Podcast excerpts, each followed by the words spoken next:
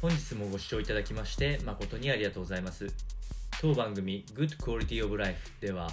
日々皆様がワクワクして過ごせるような新しいトピックスやヘルス関係の論文等を参考にしながら情報提供いたしますのでぜひお聞きください。それでは本日のテーマですけれども、えー、今度は雇用のお話ですね。アメリカで、え、求人情報の変化を分析したら、えー、自動化あ RPA ですねえー、求められる仕事の変化が見えてきたというタイトルで、えー、報告書が上がってますので、それをご説明していきたいと思います。こちらの内容は、えー、アメリカマサチューセッツ工科大学と IBM の、えー、合算による報告書についての説明と、えー、なっております。まず、自動化革命と言われる、まあ、えっと、まあ、プログラミングされたロボ AI を使われたロボットが人間の代わりに仕事をしていくっていう自動化革命ですね。これは現在のところ人間の労働者にとって変わるほどではないっていうのがこの分析の結果となっております。特に、えー、代替が効かない、えー、人間の作業っていうのが意外と高所得者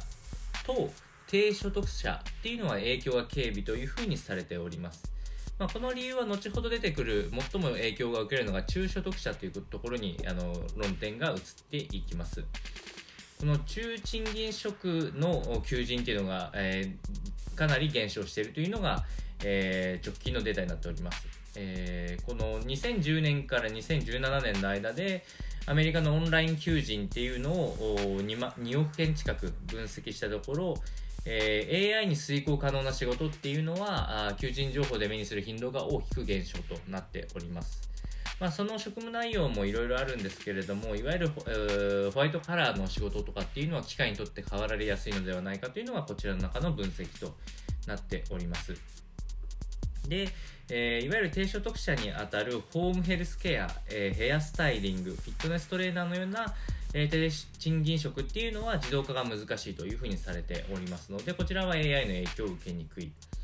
また、あ高所得者になるようなこうアイディアベースになってくるものっていうのはあ比較的現在も変わらないというような状況になっております。